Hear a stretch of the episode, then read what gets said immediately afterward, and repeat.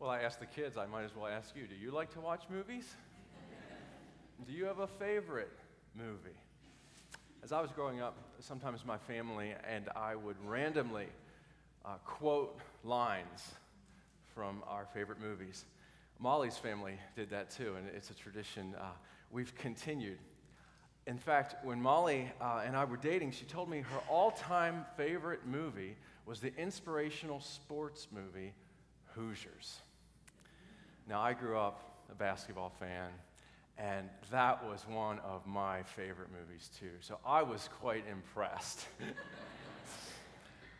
and I decided not just to take her words at face value, but to test her out. So I did. And she was right. she knows almost all the lines to that movie by heart. I think that's when I first knew I wanted to marry her. Hoosiers is a movie about a high school basketball team from a small town in Indiana and their improbable run to the 1954 state championship. The team uh, represented that tight knit community, and the community gave its strong and vocal support to the team. In the film, a well liked coach dies, and a new coach is hired to replace him. But at the start of the season, the star player, Jimmy Chitwood, is so upset that he refuses to play. And then at a team uh, pep rally, where the members of the team were going to be introduced, some people in the crowd, not just students, but townspeople, because this was a big deal high school basketball, small town Indiana, it was a big community event. Some people from the town looked out and saw that Jimmy was not among the players. And so they started to chant, We want Jimmy. We want Jimmy. And then more and more people joined in. And it reached a point where the coach felt like he needed to address the chant. So he, he went up to the microphone and he said, I would hope you would support who we are, not who we are not. This is your team. And it was a great moment in the movie. For all of us, the distinction between who we are and who we are not is an important one. That distinction is part of our scripture reading for today. Paul distinguishes between who we are not and who we are. Uh, this is our second week in a five week series on Paul's letters. Last week, uh, we handed out scripture memory cards uh, for the series with uh, the words printed on the back from Romans chapter 12, uh, verse 2. And that's our, our key uh, memory verse for this series. And I told you uh, last week that during worship, we would recite those words by heart. So I encourage you, as a kind of homework assignment, to learn those words from memory and recite them with me today. Ready? Here we go. Do not conform to the pattern of this world, but be transformed by the renewing of your mind. Then you will be able to test and approve what God's will is his good, pleasing, and perfect will. All right, not bad. Not bad. I, I, I heard some of you, I wasn't the only one, so that was good. The rest of you, you've got work to do. But in all seriousness, I, I mentioned this in my weekly update. You know, there's power in the simple act of taking God's word in, into our hearts. I know that. Uh, just last week, I was reminded of that. In, in an exceptionally busy, stressful time, those words came to my mind. Do not conform to the pattern of this world Ken, but be transformed by the renewing of your mind. And it was like somebody had hit the pause button on all the stress. And the problems didn't go away, but my spirits were lifted. and, and, and my soul could breathe again. And, and I felt strengthened and empowered. And, and that's, that's what it's like as we not only hear God's word, but receive the word of God, the promises of God uh, into our hearts. So I, I encourage you uh, to do that. Last week in worship, we focused on how to find peace and hope. Peace and hope are what Jesus came to bring us. We receive those gifts as we trust in Him and all He has done for us, especially in His death and resurrection and in His pouring out of God's love into our hearts through the Holy Spirit. Today, we continue that theme by going even deeper to look at the question of our identity who we are and who we are not. Paul has much more to teach us. He begins in this passage by addressing who we are not. We are no longer slaves to fear, he says. We are no longer slaves to fear.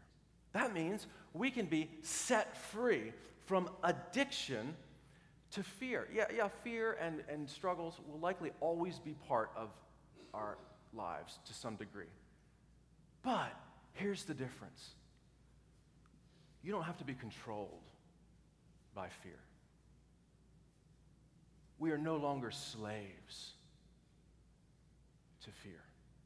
Paul writes, For those who are led by the Spirit of God are the children of God.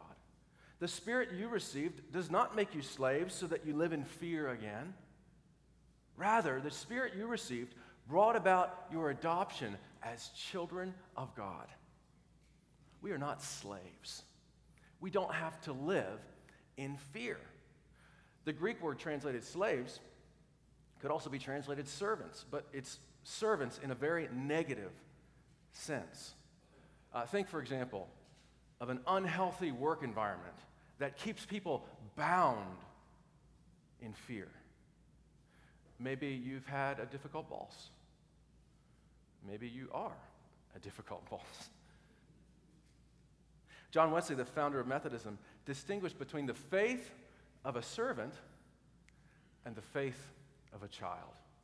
He likened the faith of a servant to the spirit of bondage to fear. Those under a spirit of bondage feel sorrow and remorse. They desire to break free from the chains of sin, but they can't. They fear death and evil and are often held captive by fear, even irrational fears. And I would say, at least my experience is, when I finally take a step back from those fears, I see in almost every case they're completely irrational.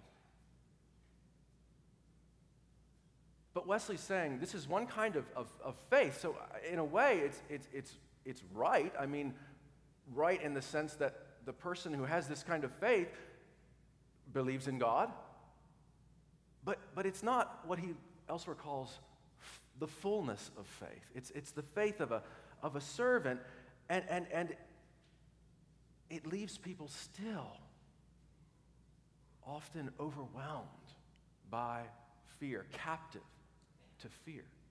But he says the faith of a child goes beyond that.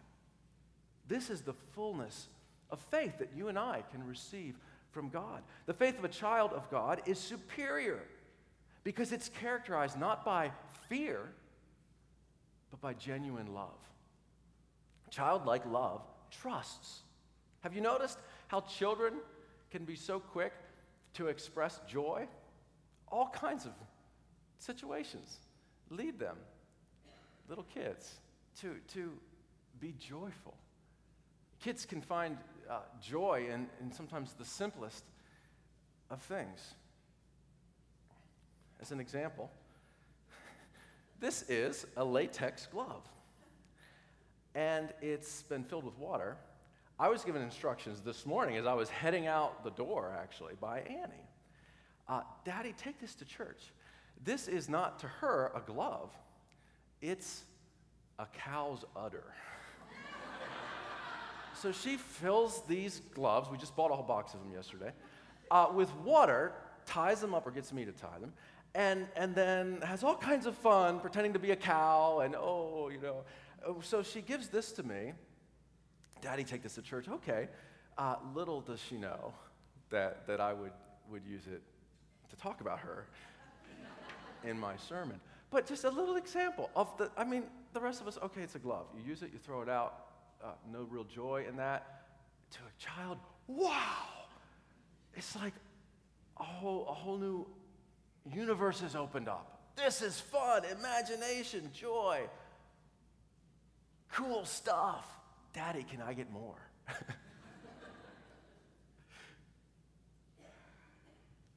and children just have this tendency to find and express joy. We can learn from them in that way. Jesus says, Be like children. Be like children. Childlike love rejoices in what is good. We can live lives controlled by fear or lives guided by genuine love. Jesus commends the faith of a child. And once the disciples asked Jesus, Who's the greatest in the kingdom of heaven? You remember what Jesus does? And I say does because it's not just his words that are significant here. He called a little child to him and then placed the child among them, among these hotshot disciples. And Jesus said, Truly, I tell you, unless you change and become like one of these little children, you'll never enter the kingdom of heaven. Whoever welcomes one such child in my name, Jesus then said, welcomes me. I love that you are a church that excels at welcoming children. As a church, you open up your hearts to children. I think that's one reason why God has been sending more and more children our way. Isn't that a beautiful thing to see? Jesus says that as we welcome children in His name, we welcome Him. Jesus wants us all to be, in a sense, like children. That means childlike trust in Him, childlike joy, childlike wonder, childlike love.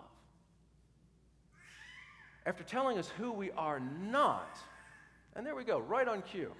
How about that? Thanks, Aaron. Appreciate it. After he tells us who we're not, Paul then reminds us of who we are, or really, whose we are.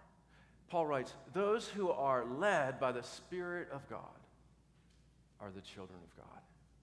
We're no longer slaves uh, to fear or servants of fear, no longer controlled by fear, defined by fear, dominated, consumed by fear. We're children of God. That's what defines us. That's who we are. Think about this for your life. It's very tempting for us to take our weakest moment, our, our greatest fear, and, and, and fixate on that and think this is this is who I am. This struggle that I just can't get through. This thing I can't seem to shake. This, this must really define me, go to the very core of my identity. But that's a lie. That's not who, who you are. That doesn't define you, it doesn't have to. Who you are is based on something so much greater. Who God has claimed you to be and calls you to be. We're children of God. And this means at least four things, as Nicky Gumbel explains in his commentary to our daily reading plan uh, on the website, BibleInOneYear.org. And I, I refer to his teaching here because, first, I think it's really great and spot on. And second, it's an encouragement for you. If you have not yet uh, gone to that website and signed up for the daily emails, or you can download the free app there, you will get this information sent to you for free on a daily basis. Solid, quality biblical teaching. I encourage you to do that because it will strengthen your faith. It will draw you closer to God. And this is a little bit of a sample of the kind of teaching you'll find there. The, that, that it means at least four things that we are God's children. First, highest status. There we are. There is no higher status than to be a child of God. Under Roman law, if an adult wanted an heir, he could either choose one of his own sons or adopt a son who would take his name. God has only one uh, begotten son, only one son truly by nature, Jesus, but he has many adopted sons and daughters. You have been adopted into God's family by grace. There is no status in the world that compares with the privilege of being a child of God. Second, closest intimacy. You have the closest possible intimacy with God. Paul says that by the Spirit we cry, Abba, Father, A B B A. Uh, long before it became the name of a Swedish pop group in the 1970s, the word Abba was an Aramaic term. It may well, well have been the first word that Paul ever spoke and the way in which he addressed his earthly father. Jesus used Abba in speaking to God in a distinctive way. It expresses both profound respect and close intimacy, and it is perhaps uh, best thought of as daddy or papa. In many parts of the Middle East, it is still the first word children are taught. I don't know if the couples in the Middle East have the same challenge that, at least in my household, we had when it was a, kind of a competition. Okay, is she going to say daddy or mommy first? Which one? But it's the term, it's a term of, of the closest familiarity and intimacy. As God's child, you're no longer a slave to fear, but an ado- adopted child of God. You can enjoy the closest possible intimacy with your Father in heaven, whom Jesus says knows everything about you, even the number of hairs on our head. Closest intimacy with God. Third, deepest experience. The Spirit gives you the deepest possible experience of God.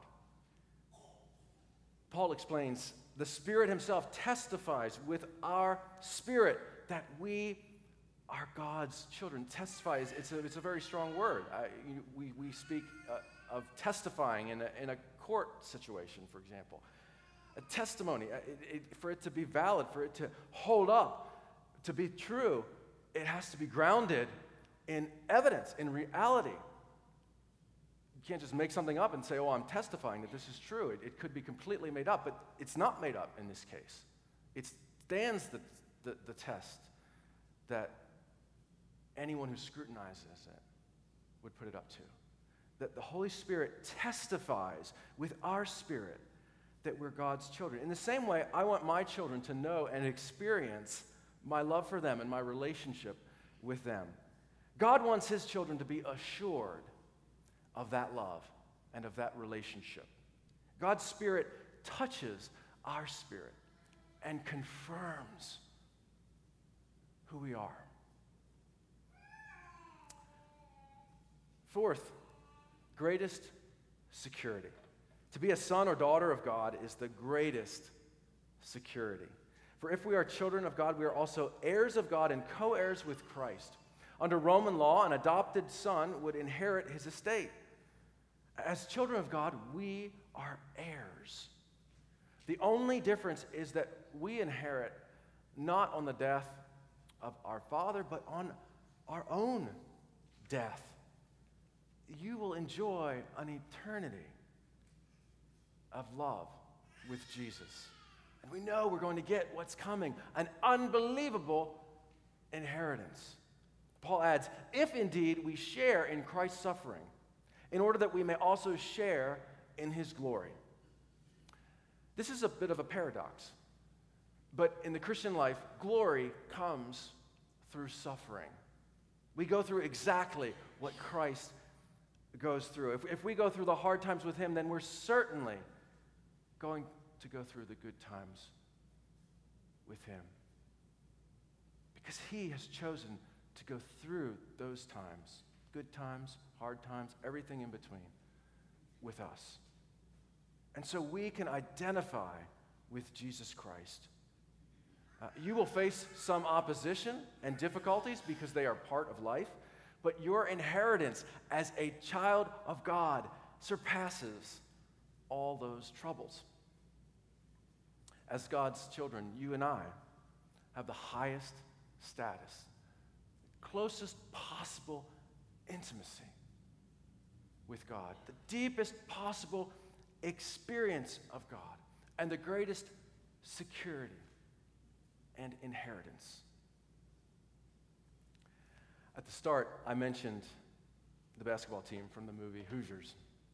For that team, the whole was greater than the sum of its parts.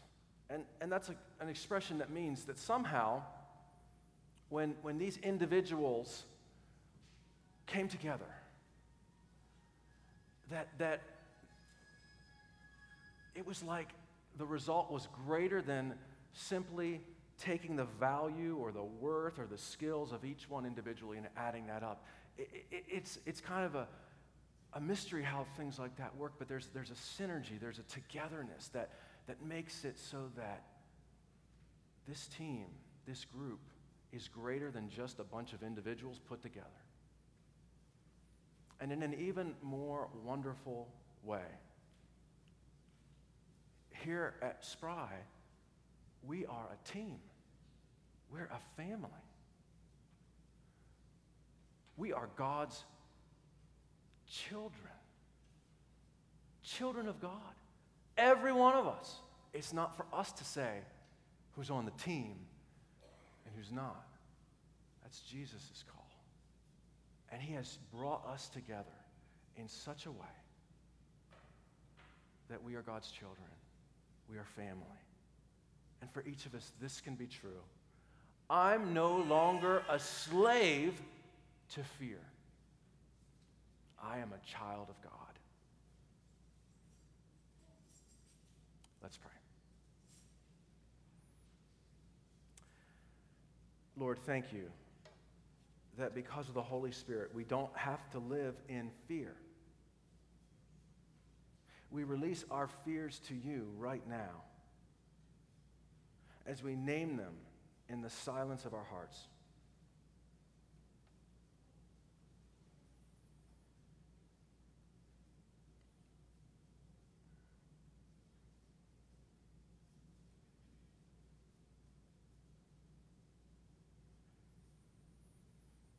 Thank you that all who are led by the Spirit of God are children of God. Lead us, Lord. Help us live as your children. Our trust is in you. We pray in Jesus' name, and as he taught us, now we pray together. Our Father, who art in heaven